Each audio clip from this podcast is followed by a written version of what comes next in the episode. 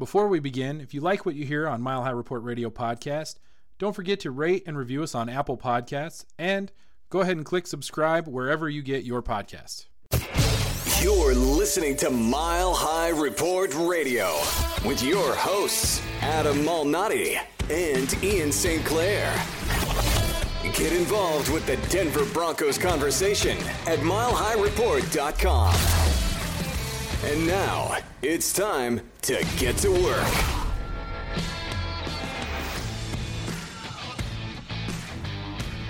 Well, we have a special podcast. It's a joint combination of MHR Radio and Cover 2 Broncos. And our guest is Joe Rowles. So we're going to be chatting Broncos. You've heard the MHR Radio podcast for the week. You'll hear Cover 2 Broncos with Joe. But we decided let's just do a joint podcast. Let's get everyone together and talk Broncos. So, Joe, thanks for coming on and, and chatting with us. I cannot remember the last time I was this optimistic about the Broncos. I think Peyton Manning was playing. Well, that was like 10 years ago. Feels like 10 years ago. I wasn't even alive then. yeah, no, you know what though? I will I'll echo that a little bit. There's when we talked about this the other day, Ian and I, there was a little bit of like, you know, this could go okay. Like it was not like, oh my god, they're to be amazing, but just the feeling of okayness kind of is washing over me in a in a weird sort of way, which ends up being maybe not okay in the end. I don't know. We'll kind of examine that as we keep going here. In terms of the season and how you think it'll go, Joe, it, obviously a lot of people hope it's a playoff team. If you look at the various sports books, they have the Broncos somewhere between eight and a half and nine wins. Where do you fall in line with how this season is going to end up? Are they going to be a playoff team, and how many wins do you think they're going to get in the regular season? I think they are going to be a playoff team, and I have 11, kind of like in my thought. Like, and I know that seems really optimistic.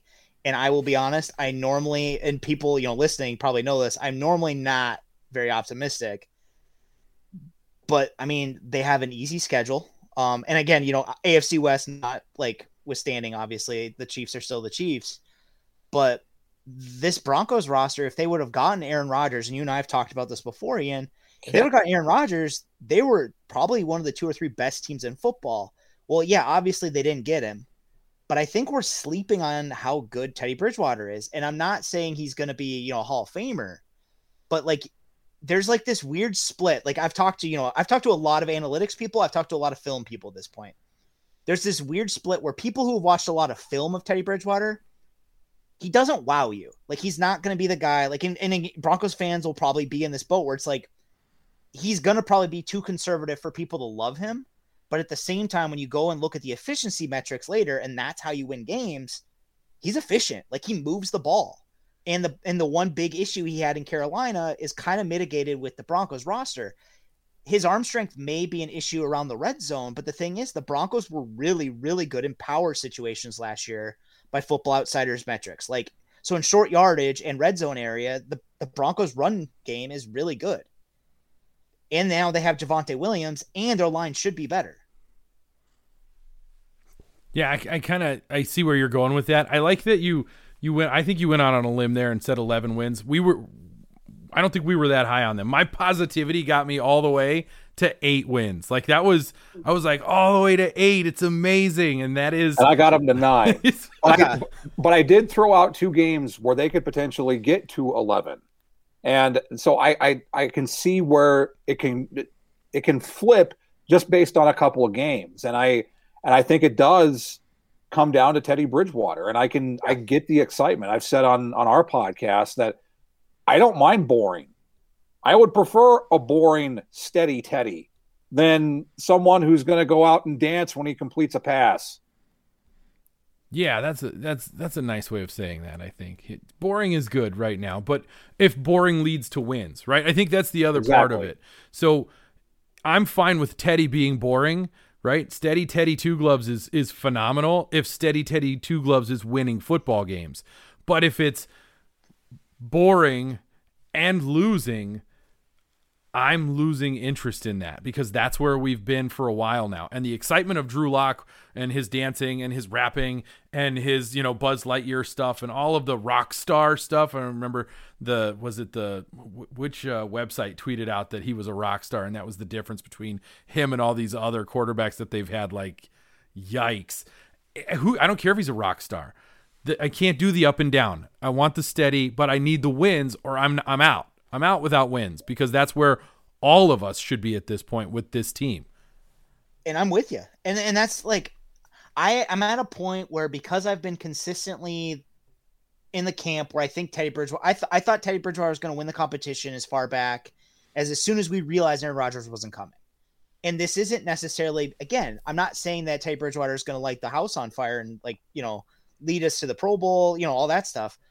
But he's competent and you look around him on offense like this this this roster was basically waiting for a competent quarterback like case keenum would probably look like a decent quarterback on this roster as long as jerry Jeudy, Courtland sutton kj hamler noah fant as long as these guys make the step that we expect them to not even like a huge step but just what we expect them to based on what we've seen of them so far they just need a quarterback who can actually put the ball in their hands and teddy bridgewater's that guy and so at that point, then it's basically can the line hold up? Can the defense stay healthy enough? And then can Shurmur not shit the bed? And that last part is like a real question. Um, and and I've been trying to get to the bottom of that. And again, like I am not Twitter does this, you know, you can't do nuance on Twitter. I come off as very high on Shurmur because I don't hate on Shurmur. But I think he's a competent coordinator. Like he yes, he made Case Keenum look like a passable quarterback. He made Eli Manning, like the husk of Eli Manning, look like a passable quarterback. Daniel Jones had the best season of his career so far with Pat Shurmur. Drew Lock is like kind of the outlier there. And again, I'm not trying to say it's all Shurmur, all Lock, all anything, but like Broncos fans base everything they not all of them, but a lot of Broncos fans base a lot of their thoughts on Shurmur based on what happened last year but he's been in the league long enough that we can look beyond that and see he's been about an average coordinator. Well, you give him the kind of talent he has around him and a, a quarterback who's not going to be abysmal, we might have something. And again, if the defense is as good as we hope, and again, the whole question with Chubb is kind of hanging over that. But if the defense can kind of live up to what I hope for, they might make some noise. And that's where I'm at with it. Chubb hanging over. I'm putting a check mark. That's fantastic. Chubb hanging over. I like that one. Uh, you know what? I will. I'm gonna actually sort of hit you with a counterpoint to your hanging Chubb. Um, oh, I don't think his. sorry, I don't think his injury is actually. If it's an injury, like nobody knows, right? With with Bradley Chubb, uh, hands in the air, who has any idea what's going on there? Nobody really cares. The the fact that the Broncos had as good a defense as they did in 2020 with no Von Miller on the field should make you realize how little they really need Bradley Chubb. Now, I'm not dogging on Chubb because I, I don't want to do that, but he. You can't dog on a Chubb. You can't dog on a Chubb. If you do, you it, it gets scratchy. Um, yeah, it, it, it doesn't really hurt them. Perform. You need the Chubb to perform. You can't dog on it. I, I guess the, the, the point, if I, if I can if I can get to it, is as long as as long as the defense is as good as they were last year, I, I believe that the offense really is the only thing that needs to improve. And Bradley Chubb not being on the field every single week, every single down, it, it doesn't hurt them as much as some people might think. The only thing it really does, and this is the, the worst part about football, especially when you're on a, a, team that loses all the time, is it makes people reevaluate the draft pick. I think that's what ends up happening with the Bradley Chubb situation. The the more often he's injured, the less he's on the field, the more issues he faces, the the more often you hear people who want to get all over Chubb for not being able to get on the field and being a bad pick, right? That was a bad draft. Or Elway pick. grabbing Chubb instead of Josh Allen, right? Because because Josh Allen was there, but Elway couldn't resist Chubb, and, and that's you know that that yeah, gets frustrating. Ch- Chubbs can be, you know. So, are you insinuating that Elway blew it? I am. Oh. Uh, I, I am not insinuating that, uh, but I am saying that there are several people out there who believe that uh, Elway's over eagerness about Chubb uh, maybe limited his. Well, when you get to Elway's age, when you get a Chubb, you you grab it. You you, you got to take advantage of a Chubb when it's there, and I think we all understand that. Especially well, we got Elway. off the rails on this Wow, one. it did. What? How long was it? We Five, might six passed minutes. twenty. We didn't Yeah. even get into ten minutes there, and we are gonna have to. We are knee click deep in explicit. Chubb. to your point though uh and again like for for those listening because again not everybody keeps up with this stuff like i do.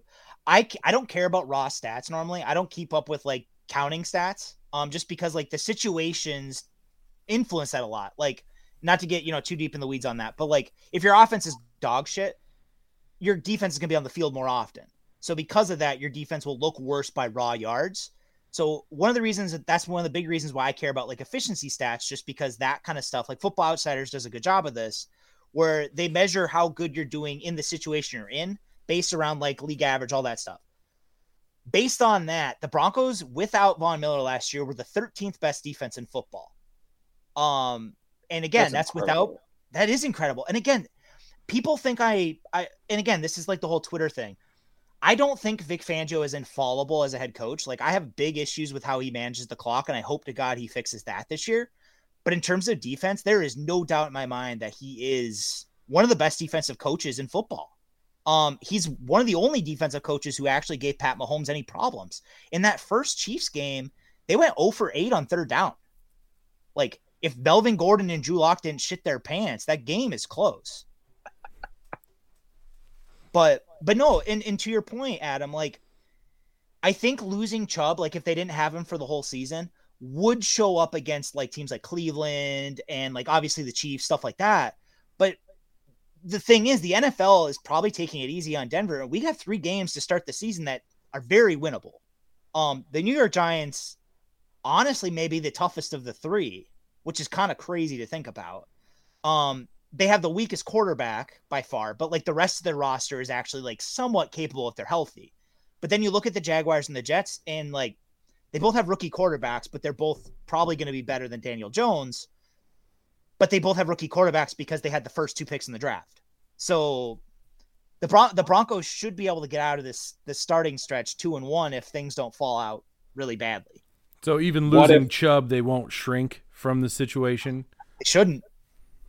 Let let obviously we hope they start three and zero. As Broncos fans, that would be the ideal situation, especially with the games that follow those first three games. Baltimore's gonna be tough. the Ravens, the Steelers, the Chiefs twice.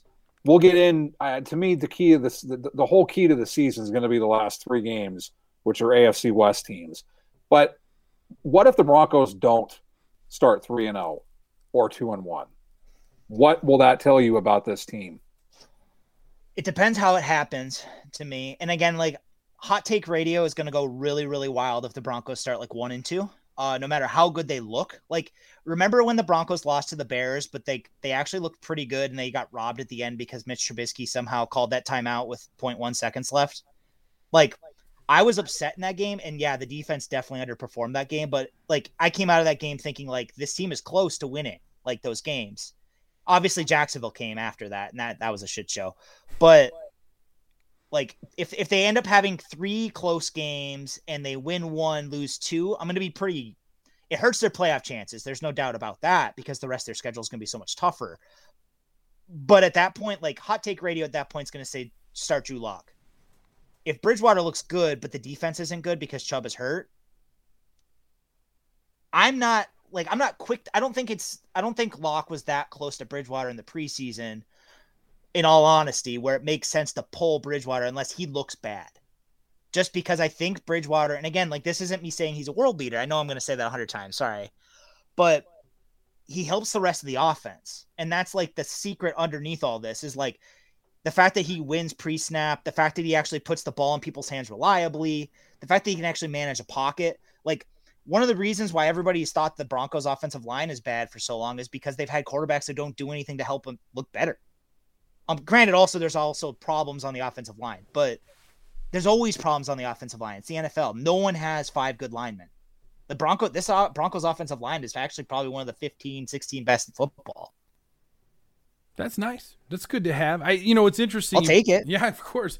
You know, you bring up the the idea of, of what what happens with, you know, sure sports talk radio, the Twitterverse, pe- people who uh, are following the Broncos, and how um, how quickly things will turn on Teddy Bridgewater if they don't The go two section. and one, right? Three and oh, two and one, that kind Broncos of thing. Broncos Facebook. Sure, whichever Reddit, I don't know. Uh, there is there is that possibility that, and it's a distinct possibility that if they do not come out of these first three, ga- three games with at least two wins, there's going to be a big push for you might as well start Drew Lock. I mean, and I remember after the Minnesota game, everybody was, and myself included, just just give it to Drew Lock and let's see what happens. And is I, to me part of that is we know what Teddy Bridgewater is, and I think people wanted to figure out what Drew Lock was Yeah. but for the coaching staff and for the management who are quite frankly coaching for their jobs and managing for their jobs i'm sure. Maybe not george paton as much as vic fangio because george paton just showed up. There's no reason for them to ever make that switch unless they are like one in five or maybe one in four. So you're looking at four or five games into the season before you're even going to have that consideration from vic fangio and his coaching staff. Is that to me is that like is that really something that Broncos fans should be concerned with? Do they get to a point where they end up at one and four or one and five, and at that point, is it the quarterback that has to go, or are you looking at moving on from the coaching staff? I think if the coaching, if they open like one and five or zero and six, uh, it would not surprise me at that point if Shurmur ends up taking the interim head coaching job.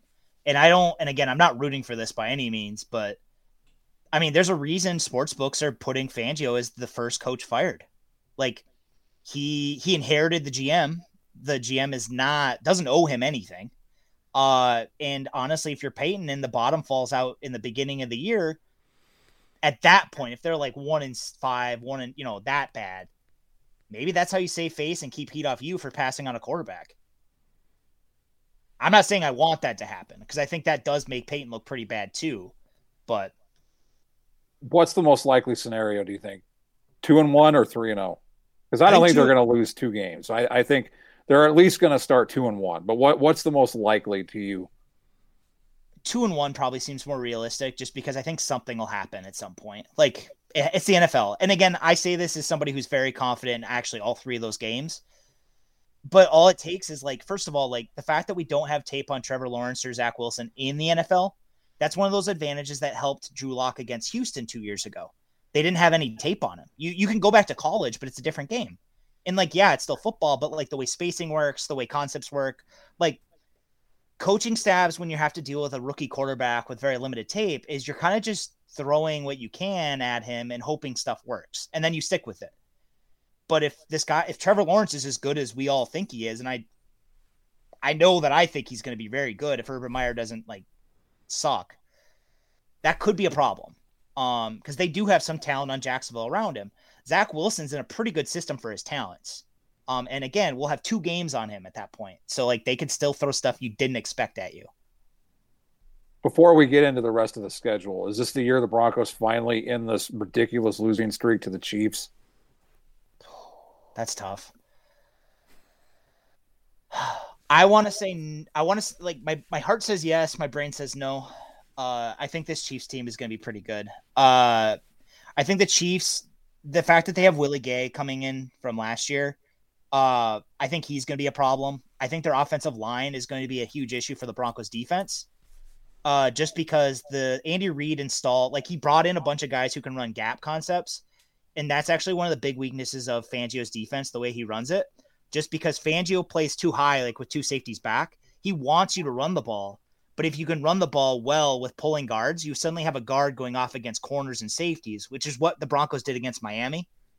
The Chiefs could essentially try and do something like that, which forces you to then bring somebody down into the box. But if you bring somebody in the box, then they have Tyreek Hill. So like it, it creates that conundrum. And it was really smart of the Chiefs to do that because now that they have Brandon Staley and Vic Fangio in division, Andy Reid went out and figured out a way to like combat that system. Does that come not to completely kick Adam off the show, but does that combat Todd Bowles too? Because I a lot of people feel like that you mentioned Vic Fangio and the way he game planned and defense the Chiefs in two games last year. Does that also combat Todd Bowles and what he does? Because, like I said, a lot of people think that Vic Fangio gave the blueprint to stopping the Chiefs and and Pat Mahomes and Andy Reid. From Vic Fangio. So does that, if they meet again in the playoffs, does that combat that element of help. it?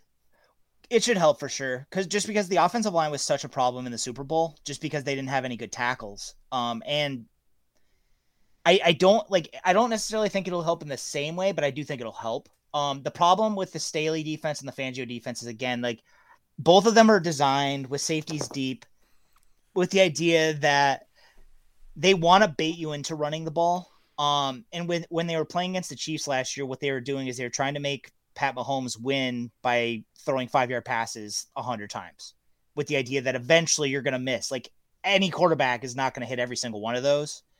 Uh, and they and again the Broncos got a little bit lucky in the second game because Bradley Chubb got a pressure that stopped a touchdown to Hill.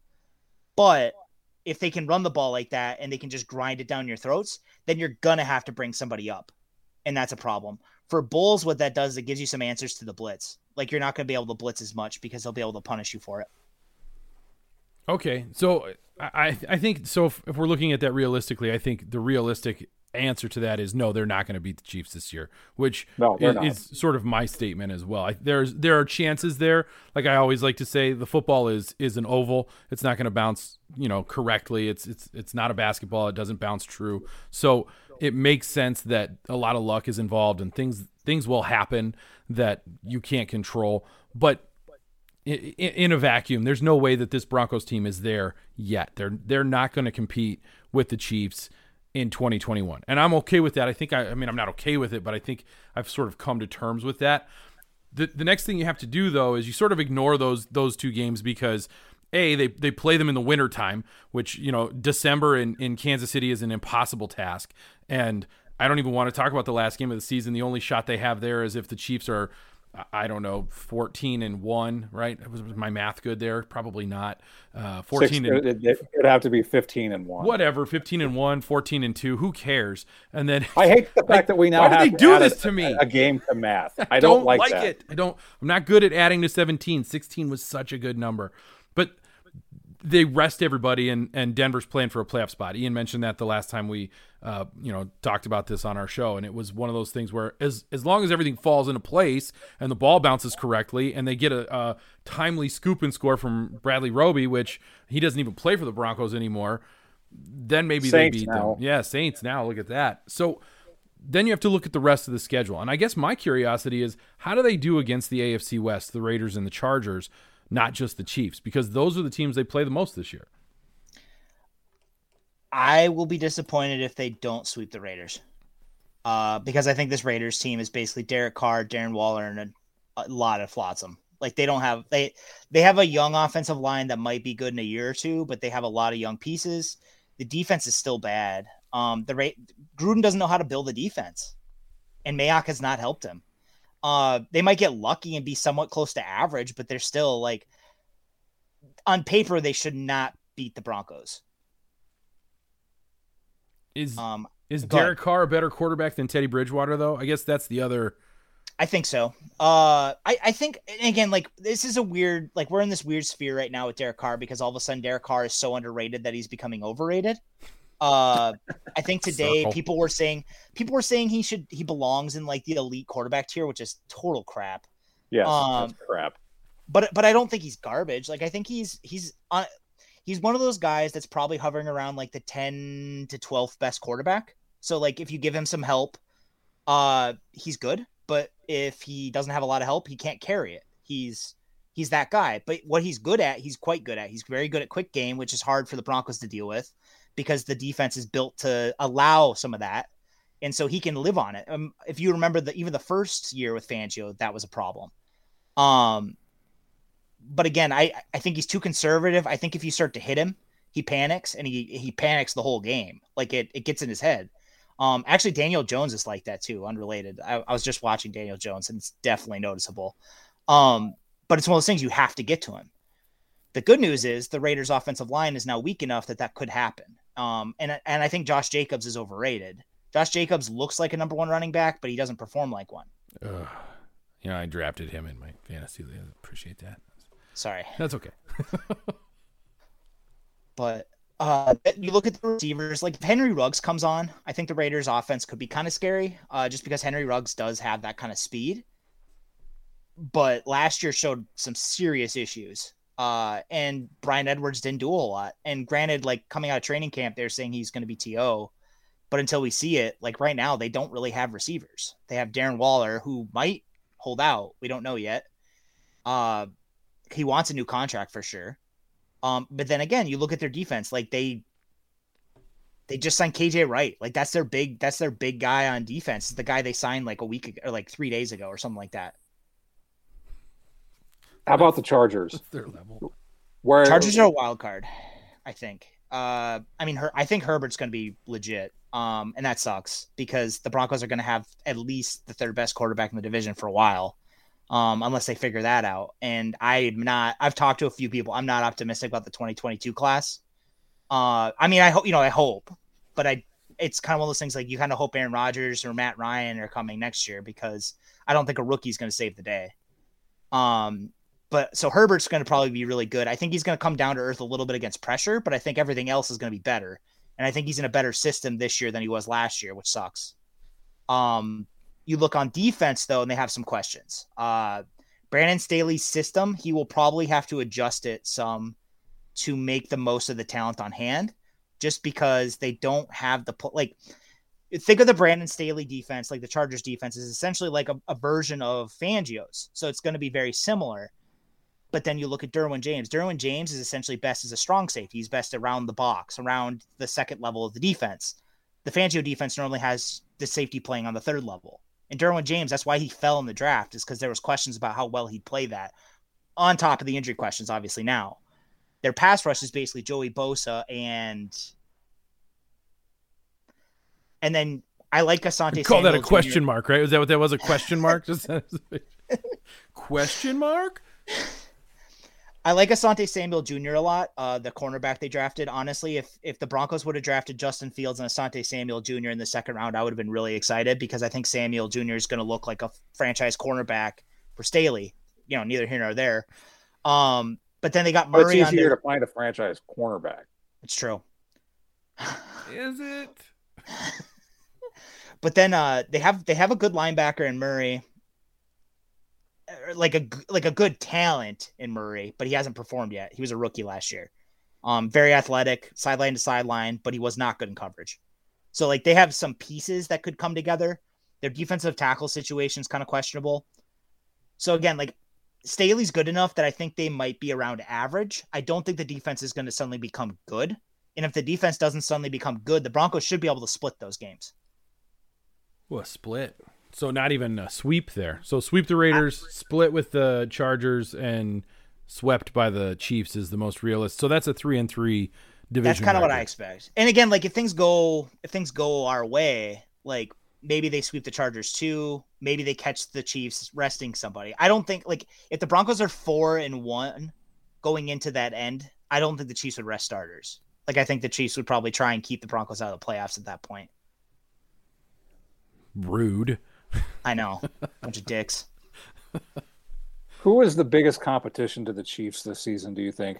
Let's diverge away from the Broncos schedule and and what we think is going to happen in the games. Who who are the biggest who are the biggest competitors to the Chiefs in the AFC, do you think?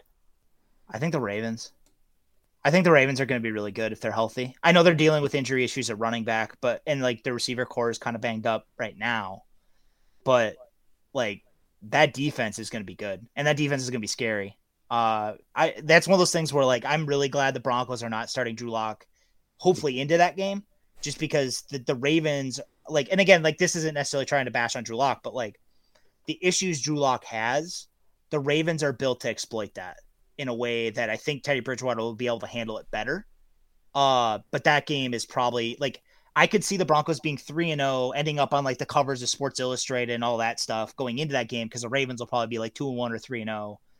And then that game could be like a rude wake up call if if that happens just because I do think there might be a tier difference between those two teams unless things go the Broncos' way. I'm I'm kind of nervous about how Fangio is going to deal with a, a, running quarterback like Lamar Jackson, uh, just because we haven't we haven't seen it. We haven't seen Fangio have to deal with that kind of running threat. Um, and the way the Broncos defense is built, like if you can get like Malik Reed reading him or trying to down block on him, like that could be a problem. He has issues with gap concepts. And the Ravens run a lot of it.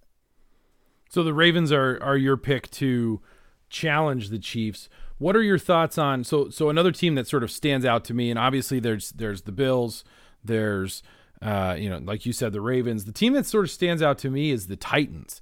And you know, I'm like I I've said a, a, couple of times now. I'm high on Tannehill as being the dark horse for the MVP, uh, as as being uh, you know sort of the that outside team of you know with Derrick Henry running the football. Uh, they've they've got offensive weapons. They've got a solid defense. They to me seem like maybe the team that is the most prepared to take on the Chiefs and take on that challenge that that's the direction I sort of lean. Do you do you see the Titans as a as a challenger, or are they sort of a faker on that? I don't think they're a faker. I just have a lot of questions about their defense. Uh, just because ever since they, they lost Dean Pees two years ago, and their defense was built to kind of Dean Pees is one of those weird coordinators that he can make a pass rush out of anything. Uh, just because he sends corners, sends safety, sends like everybody. Uh, the Ravens do this too. Honestly, that's that's one of the reasons that the Ravens are scary to me Wink uh, Martindale. Yes. um, but they're good at that. And again, like it's one of those things that like if you have a coordinator that does that and then you lose that guy, you feel it because you don't necessarily like the Ravens have a pass rush, but the the the Titans didn't have a very good edge rush last year.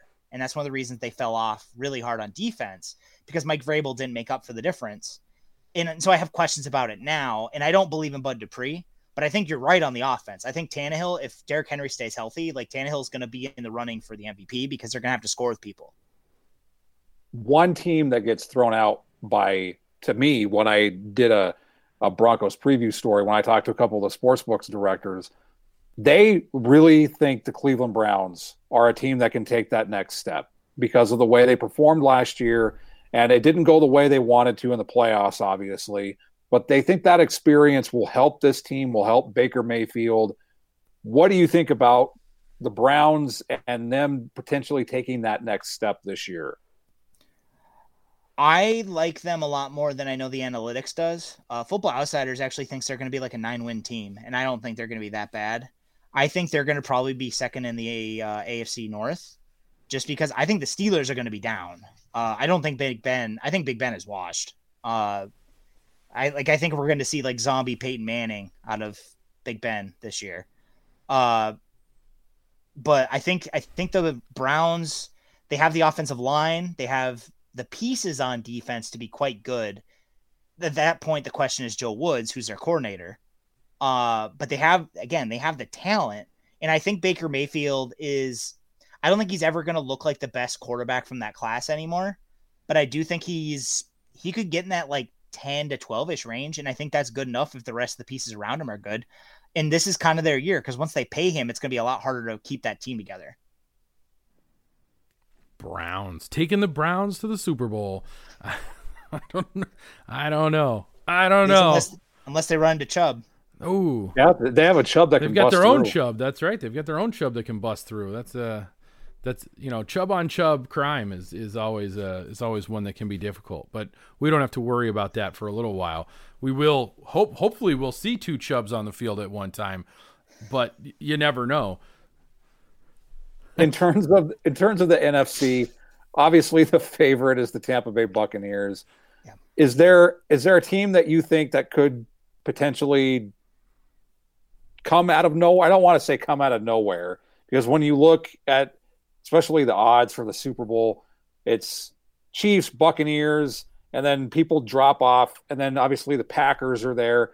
But I think there is a team that could surprise people based on their new quarterback. And I think you've been getting hate mail over it.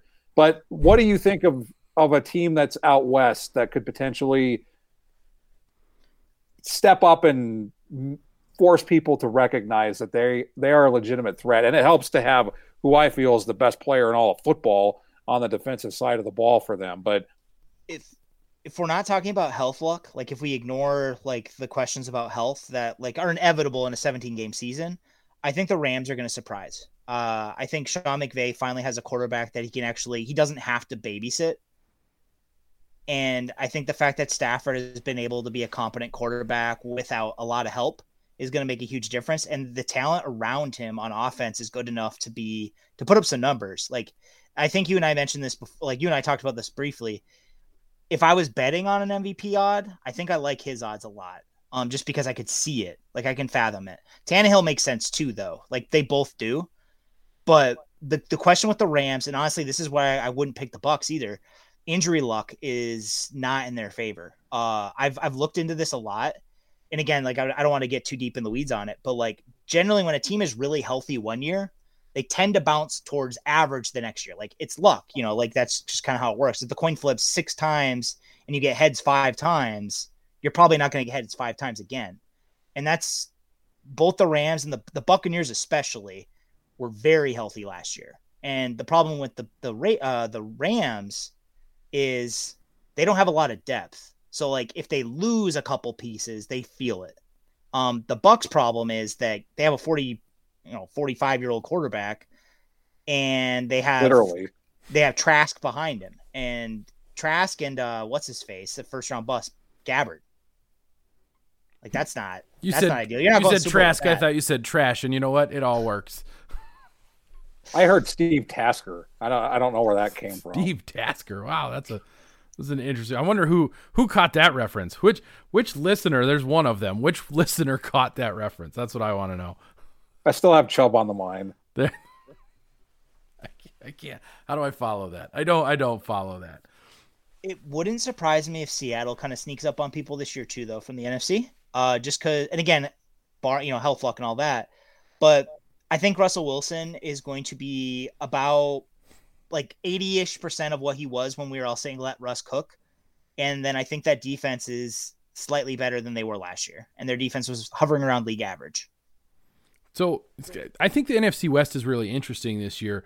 Uh, I do question Seattle because of Russell Wilson, the way that he sort of fell off in the second half of the season. Is that more indicative of just the way the ball bounces in, in a football season and, and they just couldn't get things going after a while? Or was there something else behind that? But when you look at the NFC West, you've got question marks with the 49ers because you don't know what's going on at quarterback. You, I, I think most of us believe Trey Lance will eventually take over the starting role. I'd be curious to see how Kyle Shanahan chooses to ease him in. Uh, I kind of envision a, an old school like you know have Jimmy Garoppolo drive him down the field and let Trey Lance finish, build his confidence kind of situation, which is things that we've seen in the past in San Francisco with Joe Montana and Steve DeBerg. Was it Steve DeBerg? That sounds right. I'm going to run with it.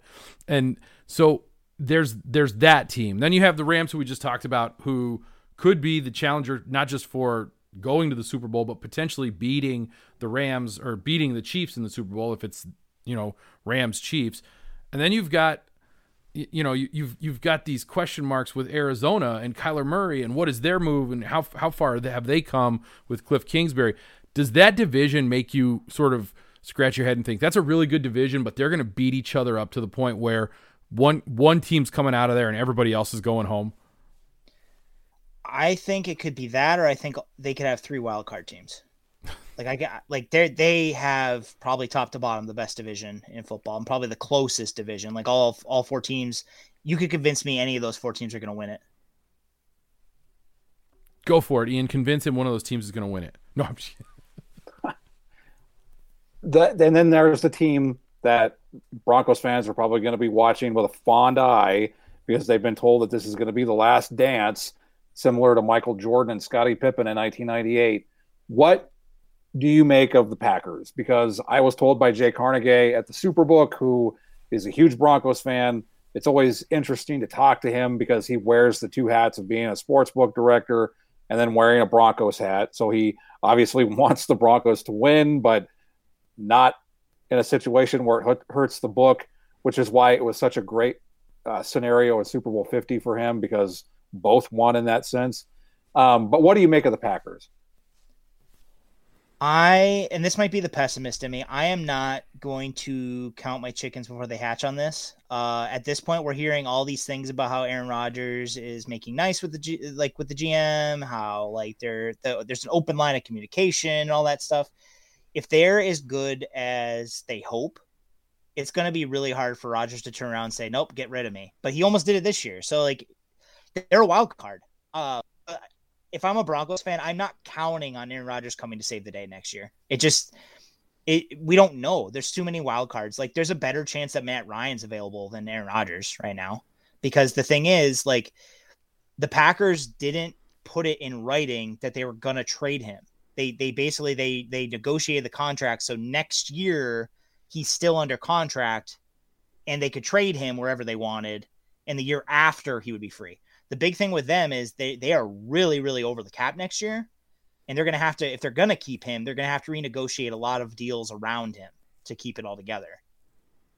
So the packers are a team that to me seems like they're they're going to fall off. And, and ian and i have talked about this a little bit uh, and I, I, think that's the sort of the consensus with a lot of, of the bookmakers is that this is a team that's kind of in turmoil and will see some drop off this year that doesn't precipitate necessarily aaron rodgers leaving the packers so uh, I think I'm in the same boat as you are. I'm not holding my breath for Aaron Rodgers. As someone who was as hyped as anybody about the potential of Aaron Rodgers being the quarterback of this Denver Broncos team, I, I just don't see it happening ever at this point. Like I'm not, I, I because what are we waiting for at this point? What are the Denver Broncos really going to be able to accomplish by continuing to run Teddy Bridgewater out there if he's if he's good and if he's not good you've got Drew Lock. I, I just am not seeing it. Nothing seems to be falling in place where you're going to get Hall of Fame quarterback Aaron Rodgers coming in to finish his career a la Peyton Manning. The big concern I have with Aaron Rodgers next year versus this year is the roster was built to capitalize on an Aaron Rodgers run this season. Uh, they had Von Miller, Kareem Jackson, all these guys. Like, and I've talked about this before on cover two quite a bit. Like they had, they have like I want to say like 30 players on one year contracts right now. Uh, whereas next year, probably Von Miller's gone. And again, like I'm not rooting for any of this, but it's just realistic. Von Miller's probably gone. Kareem Jackson's almost definitely gone. Melvin Gordon's gone. So like if you bring in Aaron Rodgers next year, what are you building around him and how much how much better can he make what you have compared to this year? Like if the Broncos had him this year, they're a Super Bowl contender. If they have him next year, they're probably a playoff team. Which again, like considering where we are right now, I take that. Yes, please it. sign up. Yeah, yeah. I'm not I'm not saying like don't do that. But George Paton, this is the guy who refused to trade Drew Lock for Matt Stafford. Like, if he doesn't think Aaron Rodgers is going to be the difference between them going in deep in the playoffs, he might not even pull the deal on a 38 year old quarterback. For now, we have to deal with the Broncos, hopefully, in Joe's optimistic view, being an 11 win team and being a playoff team. You've been listening to Mile High Report Radio. Get involved in the discussion at milehighreport.com. And as always, go Broncos.